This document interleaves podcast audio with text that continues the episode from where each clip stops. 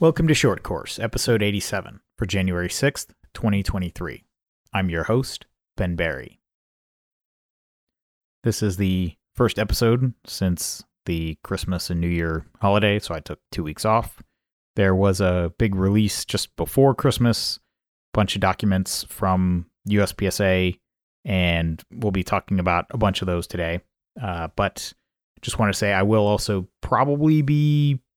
Well, we'll see. We'll see what the schedule looks like for the end of this month. So I will be in Florida for the last week shooting the IPSC Pan American Extreme match, which I'm looking forward to, but it will be on a Thursday, which is typically the night I have to record and upload these podcasts. So I'll have my mobile podcasting set up. So we'll see what I'm able to get uploaded. But if you don't hear from me that week, that's where I am. And obviously, I'll be talking about it afterwards. So a bunch of stuff dropped. My impression is this was all sort of rushed out the door around Christmas because they were really attached to this idea of getting it out 30 days ahead of the in-person board meeting, which, as I mentioned before, is typically in January. For whatever reason this year, it's not in Vegas around SHOT Show. I guess they're meeting in Florida for some reason. I believe that's what I've seen.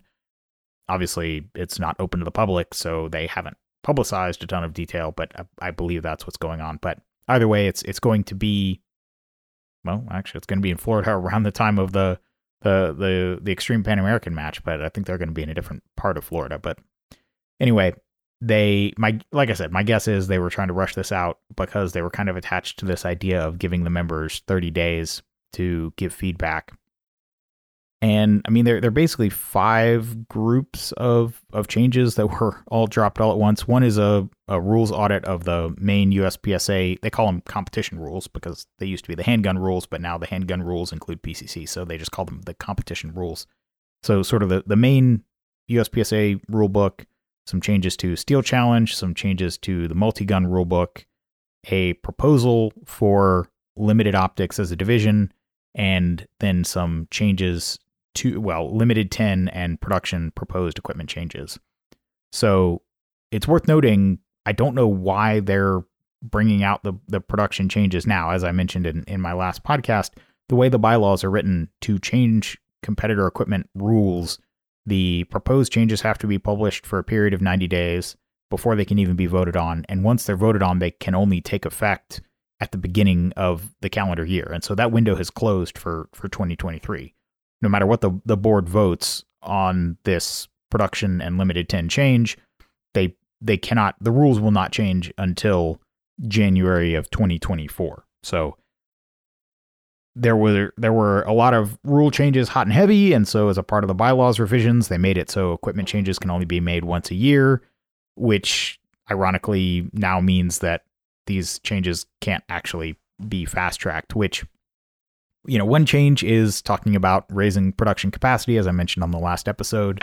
They explicitly float three different options. One, the first one is factory capacity with no aftermarket base pads, which to me is sort of a non-starter. How do you regulate aftermarket versus non-base pads? The second thing they float is factory capacity, but with aftermarket base pads, gun must still fit the box. Again, I talked about that in the last episode. Then they talk about 15 rounds maximum.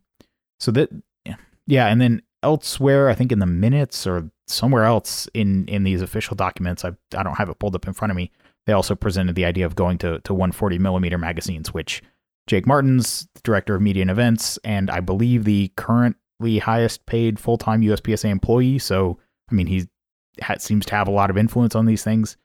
He said that 140 millimeter mags are his preference because, and I quote, that's what he has. That's what he said on the NROI podcast. I only got to listen to about the first half of it because it's an hour and a half long and I just didn't have enough time to actually listen to it because there were so many things that I needed to make notes about, things that in my opinion were wrong or worth responding to. So I have not listened to the whole thing, but at the end of the day, I don't think they should expect people to have that. They should put out what they put out in these documents should, in my opinion, be self-contained. So the production rule change could be anything from leaving it at 10 to going to 15, to going to some flavor of no base pads or whatever fits the box, or 140 millimeter base pads. But whatever they choose, whatever they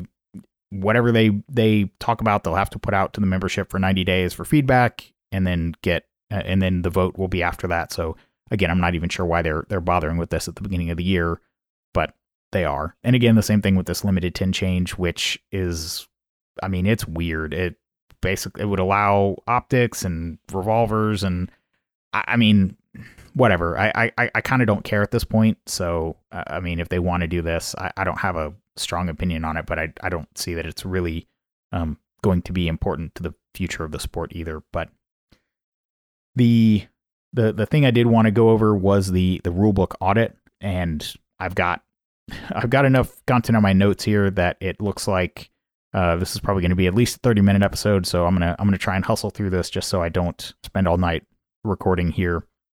But before we get to that, I did want to mention the limited major proposal, which is a literally one-page PDF. It basically says it's the same rules as limited, but minor only and with a slide right optic, which kind of surprised me. I figured when they were talking about limited, they would have limited major and minor. I haven't seen a particular explanation for why this division would be minor only.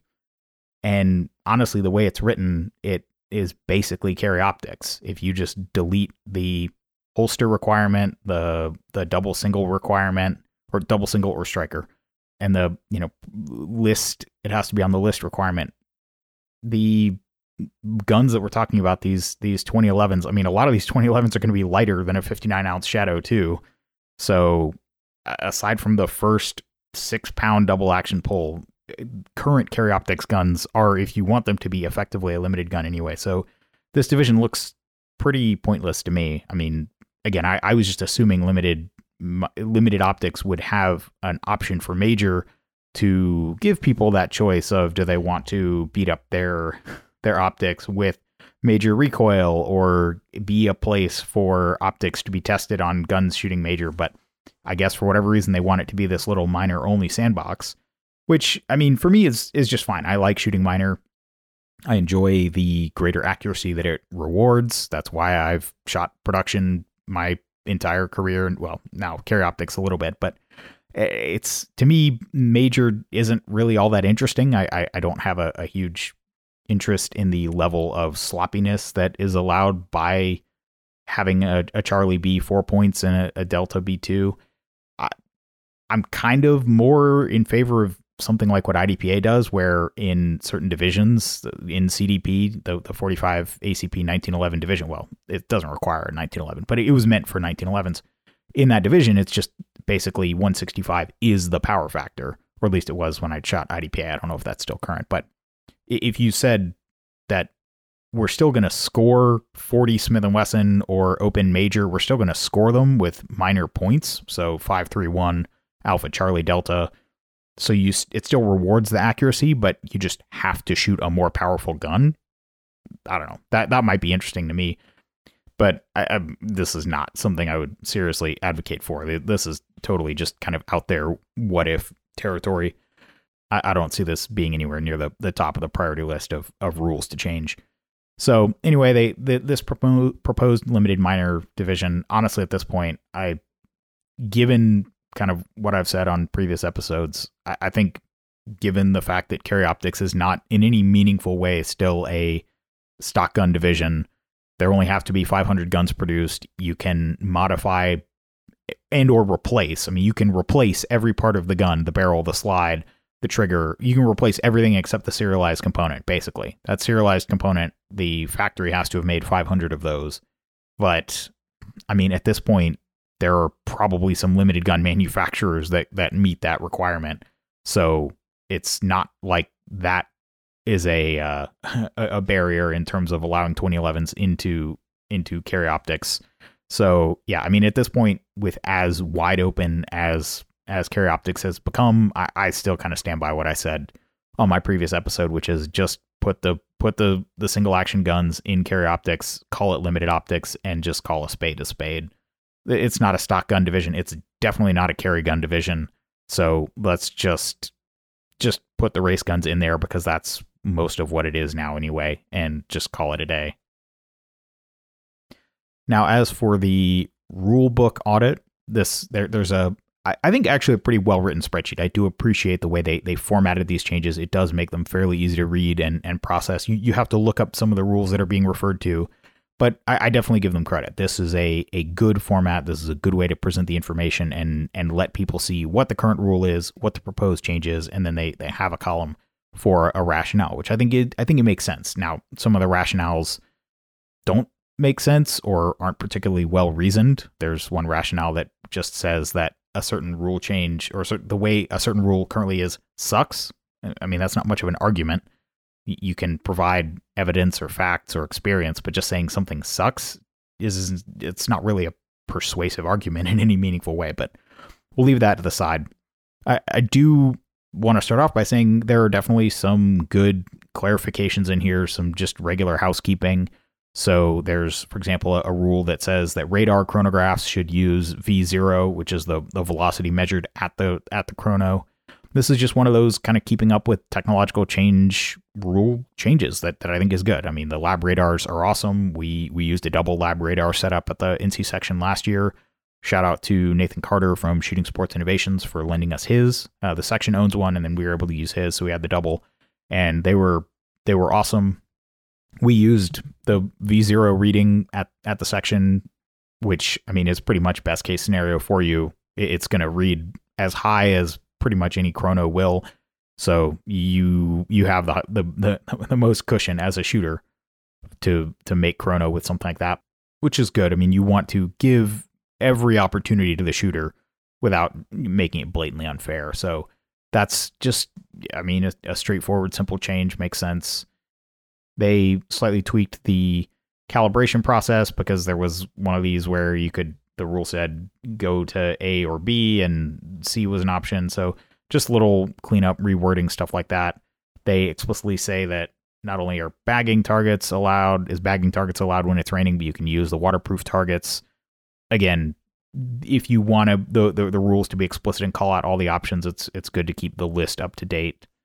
They updated 851, which is a rule that basically said you were supposed to put the safety on your gun anytime you were moving and not shooting, which nobody has ever done. And it's one of those things that has never really been followed. And so, yeah, let's just clean it up, remove it from the rule book.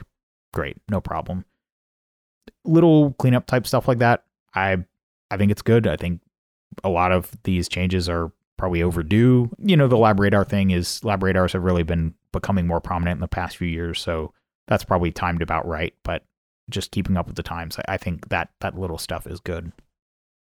The things that I have commentary about, again, I'll try and zip through these without taking all day on some of these. So the very first one is they're deleting the text about the classifier system from the rule book, and they basically say we're just going to put a link to the website, which, if they were printing physical rule books, okay, I could see that. The physical rule book might get out of date, but since they went to this whole evergreen rule book anyway, and they update it at a whim, and we have the app, I mean, if you update the text on the website, can you not also update the rule book?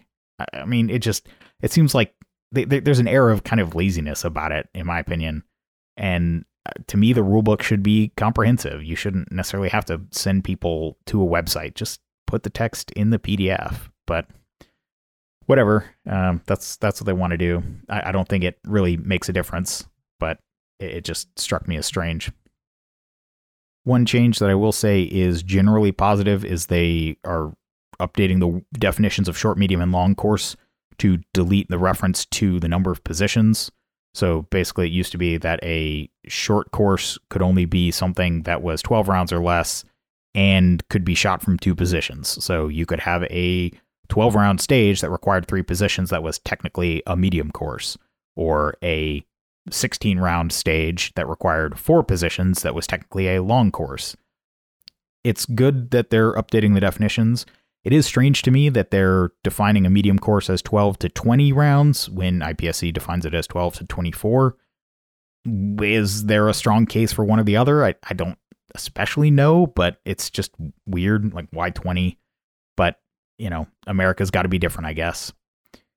The real thing is there are so few rules in the rule book that actually refer to short, medium, and long courses in terms of what is allowed and what is not, that I don't know that this rule will really have much of an effect, in the sense that in the existing rules, the only things that you're really allowed to do on a short and medium course are require mandatory reloads or specify positions that something has to be shot from, and that's only at level 1 matches anyway. There are a few rule changes that we'll talk about in a minute that allow some things that can be done at short and medium courses. But again, it's basically not really a significant difference.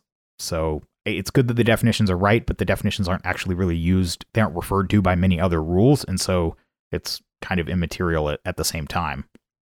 Obviously, if there were some kind of requirement that you have some balance of short, medium, and long courses, then it becomes more relevant. But since there is nothing like that, it's mostly academic.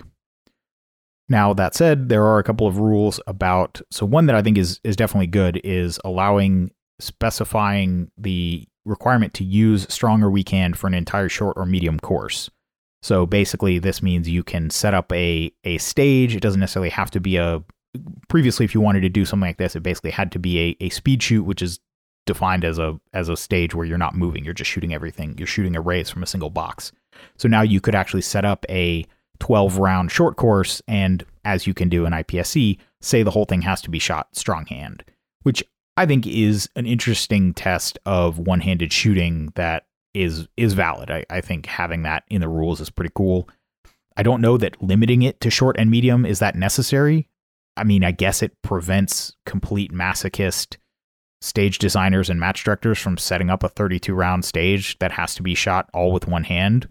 So it doesn't allow that in the rules, but it's something that's kind of so dumb. Do we need to ban every dumb thing in the rule book?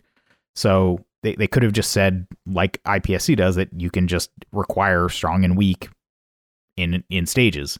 But whatever, I'll take it. It's a generally move in the right direction, so that's good. So there's another rule about allowing Virginia count to be used for medium courses and fixed time scoring to be used for speed shoots. Both of these I really couldn't care less about. I think both fixed time and Virginia count are dumb. Fixed time in particular at a local level is really unfair, in the sense that if you set a time that's challenging to the top guys, then a lot of your C and B class shooters aren't even going to be able to shoot half the stage. So it doesn't really seem like something with a lot of value. And Virginia count also, outside of classifiers where you're trying to shoot strong, one-handed, as well as freestyle in the same stage, now that we have the ability to just put one-handed shooting as an element of stages where you shoot the whole stage with one hand, having these mixed stages where you shoot some freestyle reload to one hand or vice versa, having Virginia count for that purpose. I mean, I guess it kind of makes sense, but to me, just having a stage that's shot one-handed is a better test and more in line with the overall ethos of the sport anyway. And there's also the element of Virginia count that to me is kind of counter to the freestyle hit factor scoring ethos of you shoot until you have good hits, which incentivizes calling your shots, not just shooting and then walking down range and seeing what you shot. It actually rewards you being able to see in your sights a bad shot and make it up. And Virginia count not only doesn't reward that, it actively punishes it. If you subconsciously call a bad shot and fire a makeup in a 20 or a 30 split, you've just gotten yourself two procedurals, one for extra shot, one for extra hit. And so it actually, in my opinion, punishes one of the things that the sport should really reward, which is shot calling and quickly and subconsciously firing makeup shots. If Virginia count and fixed time disappeared from the sport tomorrow, I wouldn't cry. So expanding the number of stages that they can be used on, I mean, I don't care really. I don't know that it makes that big of a difference, and I don't know that it's moving the sport in the right direction. If this is what, I mean, I think one of the justification columns for one of these changes was that it allowed stage designers to spice things up, as though this was what would make interesting stages was Virginia count medium courses, which to me tells you that whoever wrote that does not understand stages, at least not. They have a very different preference set than I do for what constitutes a good stage. Let's put it that way. There were two other rules that delete level one exceptions regarding course construction. And I don't really understand the reason for deleting these exceptions. And so the two in this case, one was the requirement, the ability to specify in the written stage brief that an activated target has to be activated before it can be shot. And so this just comes down to you're at a level one match and they don't necessarily have the props to block a target before it's activated. Similarly, the other rule that was mentioned as potentially being up for removal is, and I actually have never seen this rule used, but I've also not shot any indoor USPSA matches, any kind of restricted props environment USPSA matches. But the rule in this case allowed at a level one match, the written stage brief to specify that you were not allowed to leave the shooting area, which the USPSA idea, especially at bigger matches, is you dictate where people are allowed to move by physical construction of barriers. And if you don't want someone cutting outside the shooting area, then put up walls or barrels to block their path. Well, at local matches, at level one matches, I can imagine it being convenient to be able to say, hey, you just have to stay in the shooting area for this stage. Otherwise, people could just take shortcuts or what have you. So again, the ability to, if you're limited on props, to have an activating target that has to be activated before it can be shot, or to just say in a written stage brief, hey, you have to stay within the fault lines. You can't cut outside the shooting area. At a level one match, I'm inclined to leave those because I'm sympathetic to the restrictions that level one matches operate under and the limited props and the limited space. And let's say you're trying to set up two stages on one bay, and having all the extra walls and barriers might make that not feasible. In general, I think having more allowances like that for level one matches that accommodate the fact that it's tough to set up stages with limited props, and in a lot of cases you're setting them up right before the match. I mean, this is the way it's not a USPSA match, but this is the way the indoor match that I help run works. You know, we show up and the stages get put together by some volunteers, and I'm often cases tweaking them almost up until the last minute, just trying to get things working. And so in that scenario, it is useful to just be able to say, hey, don't shoot this from here, or that kind of thing. Now, again, obviously this is not a USPSA match, but I'm very sympathetic to the ability of level one match directors trying to put on a regular match, again, with limited props. So I don't really see the reason to remove these exceptions, except to say, oh, well, you know, nobody uses them. And it's like, well, maybe the fix is leave them in for the people who want to use them and make people aware of them. That would be my approach. So I don't understand why the impetus to remove those rules in particular at this juncture. It feels like the rule book is being really laser focused on bigger matches and sort of forgetting about locals where compromises have to be made. It's just part of getting volunteers to put on these stages. So that's what it looks like to me. That's the only justification that really makes sense. There are a cluster of rules around holster and magazine pouches on your belt, basically equipment when it can't be removed. And there's one clarification that I think is probably a fair one, which is the rules say you're not allowed to remove things or add them to your belt, but it never specified what the penalty is. And so now they're specifying the penalty is A0 for any stage you shot in that condition. Administering that seems like it might be hard. I mean, if you take something off between stages without ROs following you around, or doing an IPSC style card where you mark what gear is on your belt, it seems hard to enforce, but okay, fair enough. There's a rule in the rule book saying you can't do this. Let's specify what the penalty is. Is it a procedural? Is it a zero? Is it a DQ? You know, whatever. The thing that gives me some pause is they add a rule 5.2.10 that says any competitor who shoots a course of fire while out of compliance with the requirements noted in 5.2.5 or 5.2.7 will receive a 0 score for that course of fire. And the reason that gives me a little bit of pause is just the way that's enforced. So 5.2.5 is basically holster position, and 5.2.7 is magazine pouch position. So it's basically that rule says if you shoot a stage with your with your gun or your mags in an illegal position, it's a 0 for that stage. And I mean, this kind of echoes rule language that's already in 525, specifically 5252, which says any competitor who shoots a course of fire while out of compliance will receive a 0 score for that course of fire, unless specifically exempted by the rangemaster. If the RO suspects or is notified that a competitor's equipment is out of compliance for their relevant division, the RO must measure the distances at that time. Penalties will not be retroactive to previously completed stages and will be based solely on measurements taken on a particular stage. So, I mean, the existing rule and this new rule, so the existing rule says there's nothing retroactive, but this new rule doesn't have that verbiage. And so, I mean, it's not clear, right? So theoretically, if you add 5.2.10 to the rules and you have some guy shoot 3 or 4 stages of the match, and then the RO says, hey, your holster needs to move. The way the rules are written currently, basically they can't start another stage after they've been notified of that, but it's not retroactive to previous stages, which I think that's fair. I think it's on, to some degree, it's on the RO to say, hey, that's an illegal holster position. Come over here. Let me throw an overlay on your belt or whatever. If the RO doesn't catch it before you start the stage, that's on the ROs. And I say that as someone who ran equipment check at the Chrono, who's been a CRO on stages. If a competitor has illegal equipment, it's on you to catch it before they shoot the stage. If you wait until they shoot the stage, unload, show clear, and then you throw the overlay on their belt, and because it's per the rules, because it's on this bay, it's not retroactive to previous stages, but it's on this stage, and then they're out of compliance and you 0 them for the stage, that seems pretty competitor hostile to me.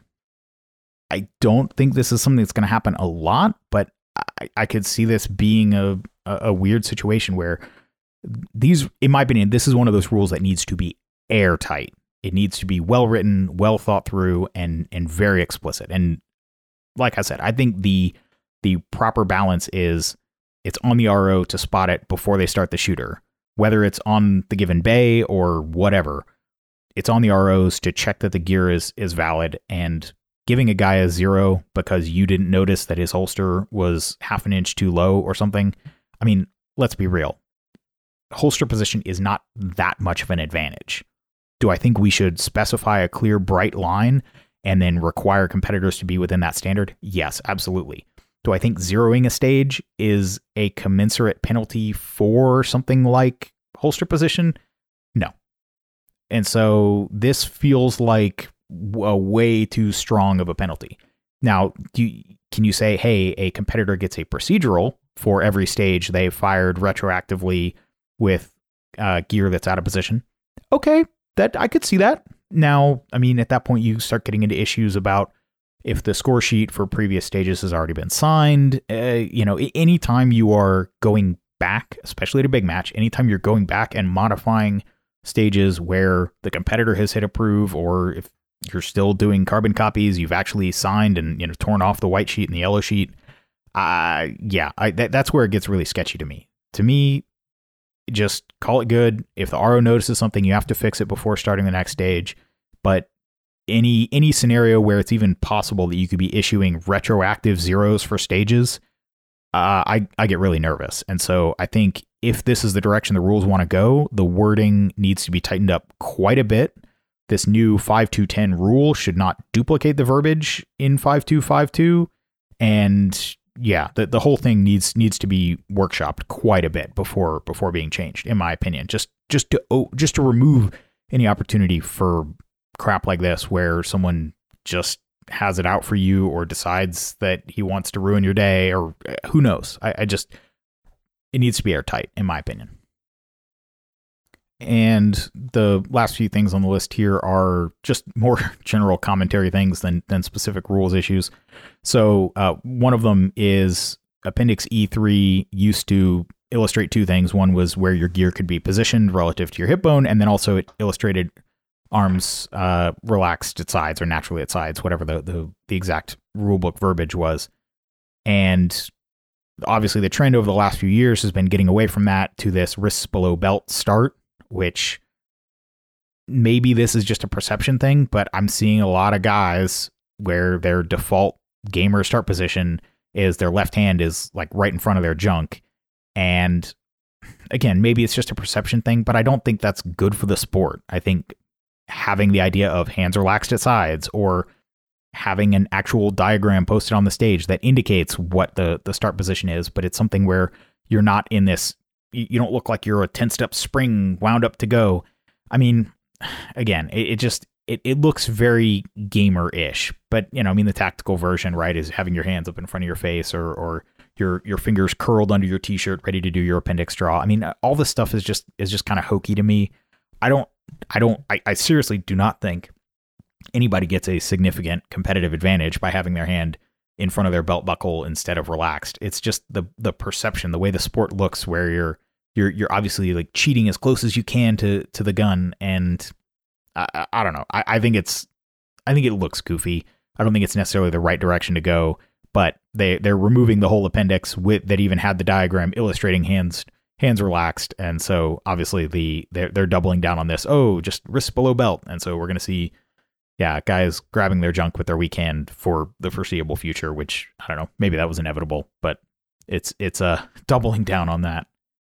Another thing is they're explicitly adding a rule saying that you're allowed to take sight pictures at make ready. Obviously, this is something that's been discussed. In my opinion, I'd rather see it go the other direction, have something more along the lines of no sight pictures at make ready. You can check your dot against the ground, but otherwise, load the gun, get ready. None of these 2 minute dry fire extravaganzas at make ready, just because it's unfair to other competitors. It slows down the whole match, and I don't think I do not think it's an important part of practical shooting. I think you should show up to the line ready to shoot. If you're not, unload, get off the line, and go to the back of the order. But this, again, spending a minute or two just clicking your gun around, making everybody wait, it's not helpful. And so I'd rather see the sport go in the opposite direction, but this is adding another rule that just sort of confirms what is and isn't allowed when taking sight pictures at make ready. So there you are. And then something else that I thought was strange is a redefinition of compensator to a device fitted to the muzzle end of a barrel or machining integrated into the slide and or barrel to counter muzzle rise, usually by externally diverting escaping gases. And so what it said before was just the device fitted to the muzzle end of a barrel.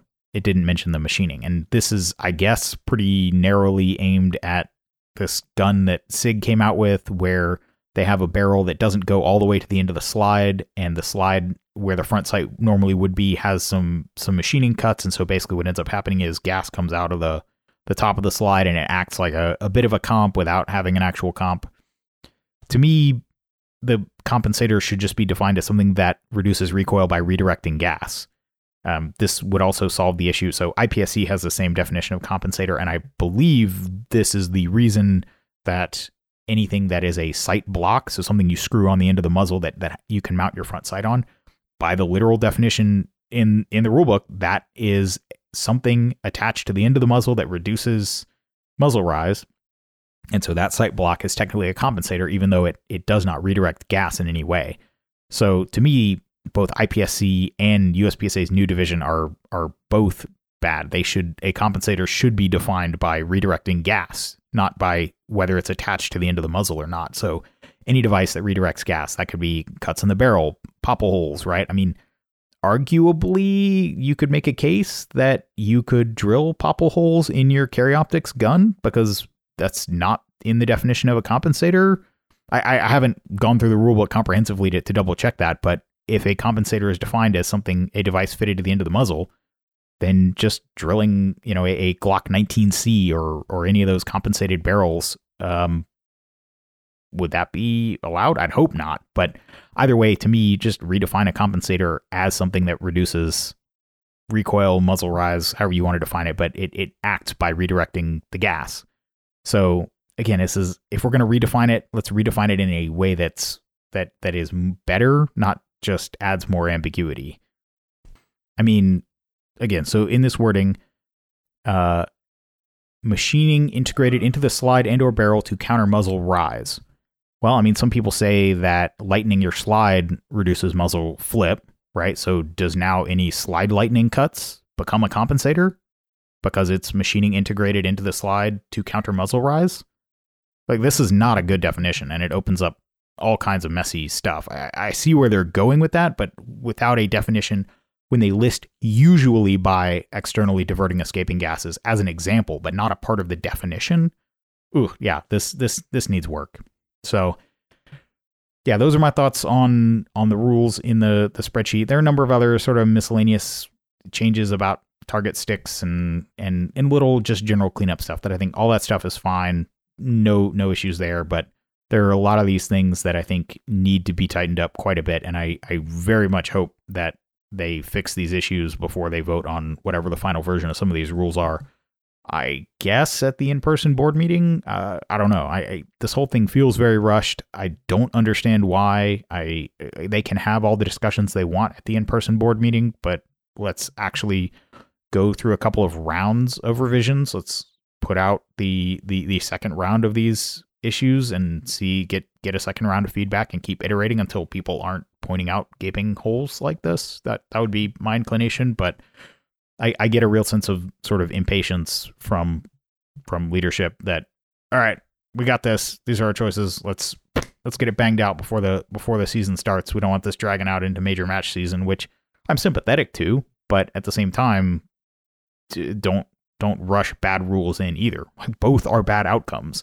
So let's try and minimize either. But anyway, there's a bunch of surveys. The surveys are not particularly well written. My favorite are some of the questions that ask, would rule X enhance or hinder your ability to design stages? And then the answers are yes or no. And the yes means enhance or hinder, I guess, but it doesn't say which one, whereas no would mean it doesn't enhance. Yeah, anyway. I mean, I don't want to be pedantic, but at the same time, these people are supposed to be writing these clear rules. And I don't understand why this pattern of poorly phrased or poorly worded or ambiguously worded rules, clarifications, survey questions, all of it. Just it seems to be a bit of a pattern. So those are my thoughts. You should read over as much of the changes yourself as you can stand. I didn't even touch any of the changes to the multi-gun rules or the Steel Challenger rules. They're all out there. I do encourage you to spend time, read over them, and then go through the surveys. The surveys, in addition to the yes/no checkboxes, they do have the ability to type in comments. I don't know how many of the 35,000 members are actually going to fill out comments and how long it's going to take to read all the comments and whether all 8 board members and Troy and Jody and Kevin, I don't know if they'll actually take the time to read every single one. We'll see. But I at least if you do your part, put in your thoughts, we can't say we didn't try. So that would be my inclination. I will be doing it over the next few weeks whenever I can sit down and actually write a coherent response to each question and each rule change and really try and put these into clear, precise words, just because I don't assume that they're going to listen to my podcast either. This is just for you guys that find it interesting, but in terms of actually communicating with the board, this is the approved channel. So I will do it through that.